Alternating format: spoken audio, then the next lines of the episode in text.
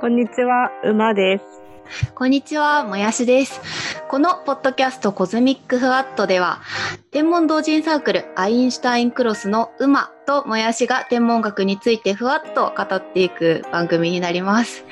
今回は馬さん第2回目ということで、はい、今回も頑張って撮っていきましょう。ですね。第1回目から1ヶ月くらい多分経っているんですかね。公開からはちょっと、この間、アポッドキャスト、アップルのポッドキャストで公開したりとか、公開はこう、刻み刻みでやってますけど、はい、なんか撮るのは1ヶ月ぶりくらいになりますね。お久しぶりです。前回はその月のお話をちょっとしていきましたね。最近はどうですか？なんか面白いこととか 気になることとかありますか？最近ですか？あの、全然天文も何も関係ないんですけど、はい。セブンイレブンに売っているお菓子で、お菓子？スイーツで、ブリトッツォみたいな名前のご存知ですかね？それ丸いやつですか？そうですそうです。丸くてクリーム詰まってるやつ。あー気になってました。どうですか？あれって。すごい甘そうだなと思ってるんですけど。あそれが普通にクリームは甘いんですけど、はい。あの上下に挟んであるハンバーガーのパンみたいなやつがはいはい。あんまり甘くないんですよね、へーただまあねで全体的には甘いんででもそんなしつこくもなかったですし私食べたやつはなんかオレンジピールとうんうん。何だったかなベリー系のジャムみたいなのがちょっと内側に入ってて結構はい。爽やか系酸味系みたいな感じでバランスが良かったと思います。あなるほど。なんかコーヒーとかと一緒に食べると良さそうなあ感じ。もうまさにそんな感じでぜひぜひあの甘さとコーヒーの苦さがちょうどいい感じになると思うので 食べてみてください。まあぜひこれ聞いてる方もねセブンイレブンに走って買ってきてそうですね。今いっぱい並んでると思います。聞いていただけると嬉しいです。はい、ということで、馬さん、今回はどんなことをお話ししましょうか？そうですね。今回は、まあ、今これ7月の中旬頃に撮っているわけですけれどもはい、7月といえばやっぱり七夕が天文的にはイベントとして大きいかなって思うので今回のテーマは七夕のお話をしたいかなって思っているんですがはい、はいいいですね。その中でもですね織姫と彦星ベタベタしすぎ説というのをメインでお話ししていきたいかなと はい思っております。わかりました。はい、今回もどうぞ聞いていってください。よろしくお願いしおます。願いします。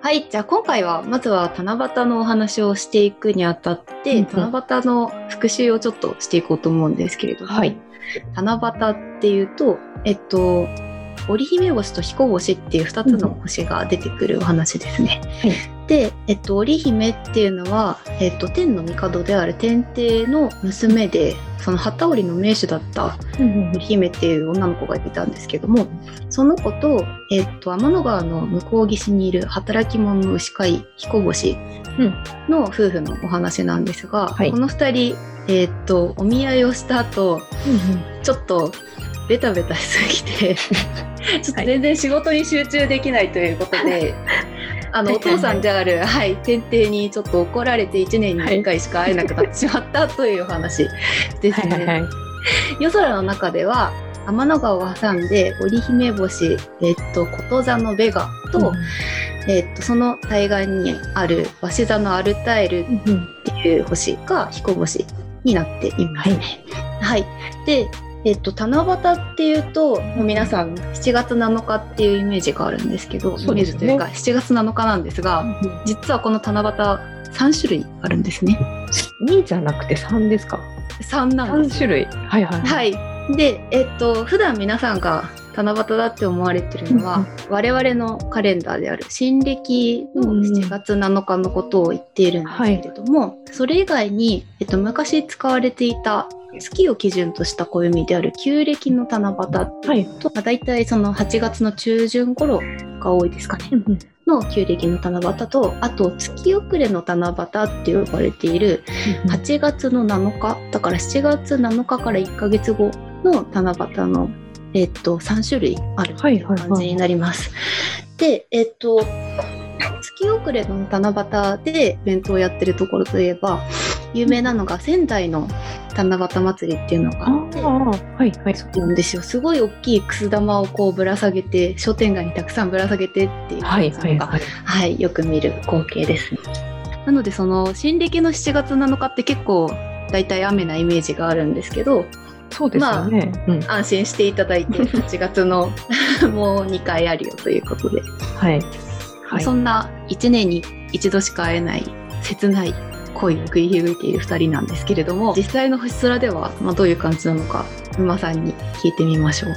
さっきもやしさんがあの教えてくれた通り織姫っていうのははい。ベガっていう星で彦星というのはアルタイルっていう星だっていうことでしたけどはい、織姫と彦星の間の実際の距離っていうのがあの天文学でよく使う単位である光年っていう、まあ、光が1年で進む距離を1とするもので測ると15光年だと言われているらしいですと。でそれ当然こう人が考えたら光が1年進む距離かける15ってもうとんでもない距離なわけですけどなんか、うんうんうんベガとアルタイルってそもそも星の寿命はまあとても長いわけじゃないですか。はいで私たちの太陽だと今50億歳ぐらいとかって言われてますけど、ベガは、えっと、3.5億歳ぐらい？はい。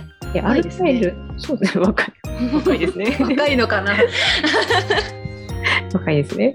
アルタイルの方が12億歳ぐらいとこれはあのいずれもウィキペディア調べなので詳細は実はちょっと違う可能性はありますが、まあ、大体そのなんか数億年くらいだと思ってもらえればいいんだと思うんですけど、なんか恒星星々って大体こう100億年ぐらい生きると思うと、はい。なんかよくよく考えてみるとその100億年のうち1年に1回会えるっていうこう頻度というかスパンなわけですよね。はい。それって人間に直したら一体なんかどれくらいの期間で合ってることになるんだろうって考えてみるとこああなるほど。れ確かはい。23秒に1回とかなんですよね。確か。23秒？なんかベタベタしすぎで仕事しなくて引き離されたはずの2人が23秒に1回会っているっていうのは切なくもなんともないちょっとベタベタしすぎなのでは結局って思っちゃいますね。23秒ってなんかそもそも家に帰ってんのかっていう感じですよね。ね。なんかもう同一人物なのではないかぐらいのレベルで くっついて回っていることになりますが点々は OK をしたということで、それでいいんですかね。はい、なんかこう7月7日の曇ってる時の見え方が心が変わってきますね。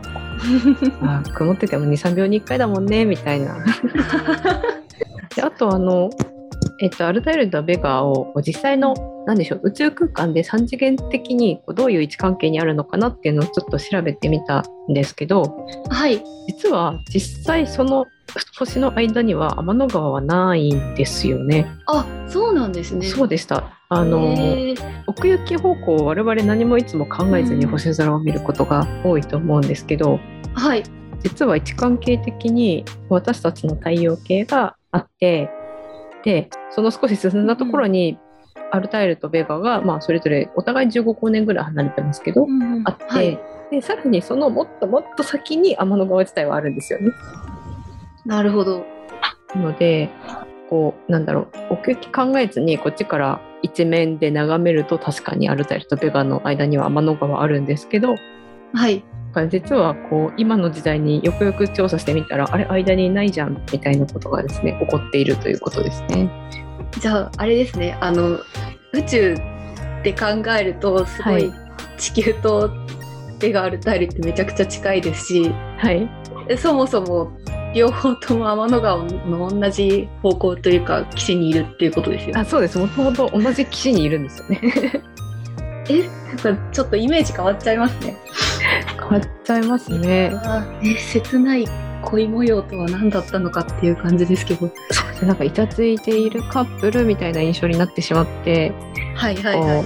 最新の科学が解き明かしていいことと悪いことがあるかもしれないなと。まあ確かに。はい、ファンタジーはファンタジーのままはい。である方がいいこともありますねと思いました。あそうですね。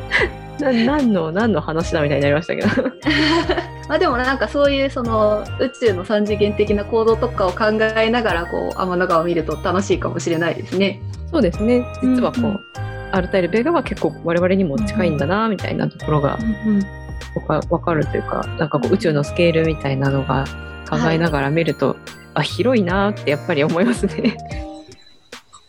ということで今回もエンディングの時間になってしまいましたが、まあ、七夕がテーマというか織姫とひこもしベタベタしすぎ説を私はおってちょっとそういうお題にしましたが、まあ面白かったです。はい、ありがとうございます。全体通して七夕の話とかですね、まあ、3回実はあるよみたいなのを話してきたわけですけど、そもそもなんか七夕のイベントごとをもやしさん今年何かやったりしましたか？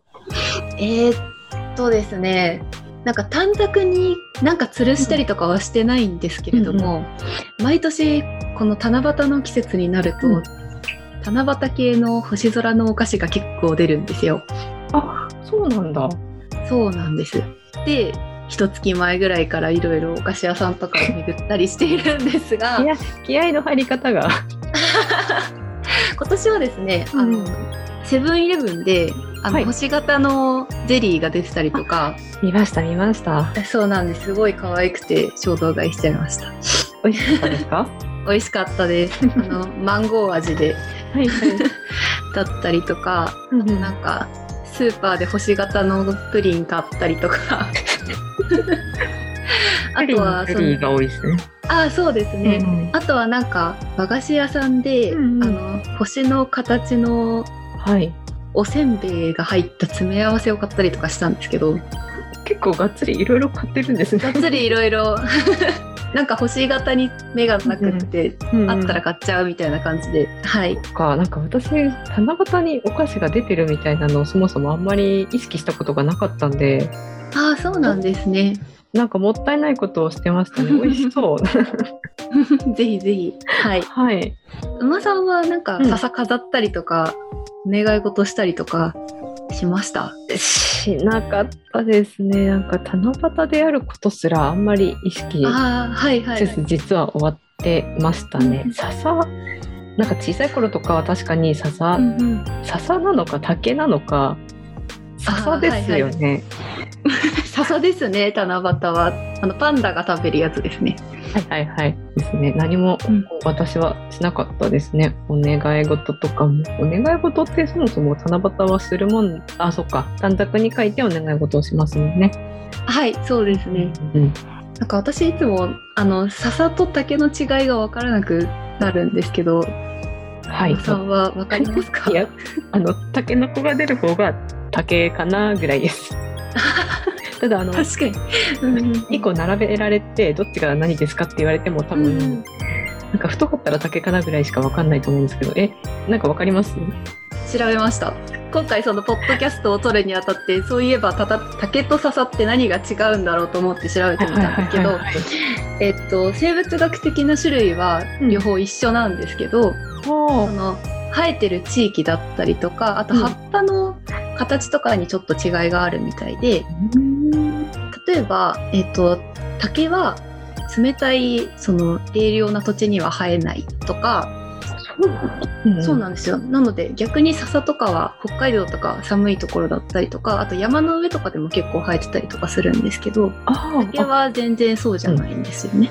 あなるほど。あとはその簡単な見分け方として、はい。あと笹はあの葉脈が平行の感じになってるんですけど、竹はその平行の葉脈の間にちょっとなんか線が小さい線がちまちま入ってて格子状になってるっていうのが大きい違いらしいですちょっとびっくりしましたえーなんかどっちもまっすぐなのかと思ってましたよ。私もそうだと思ってたんですけどびっくりですよね。あじゃあなんかあれですね。阿弥陀くじみたいな感じでこうああそうそうそうはいそう模様がある。はいみたいですよっていうのがちょっとわかると楽しいですよね。竹と笹の違いがこれではっきりしました。ありがとうございます。これでパンダにこう差し入れするときの安心ですね。これは竹じゃないかバーンとかいう話にはならないと思う。ぜひ笹を持ってってあげてください。はい。まあ、はいということで今回もいろいろお話しさせていただきましたがまた次回は4月とかにあれですね流星群のお話とかできたらいいですねちょっと時期的にも。いいですね。はい。はい8月はペルセウス座流星群がありますね。そうですね楽しみですね。はい。楽しみですね。はいということでまた次回もこの番組でお会いできれば嬉しいです。はい。さようならさ。ようなら。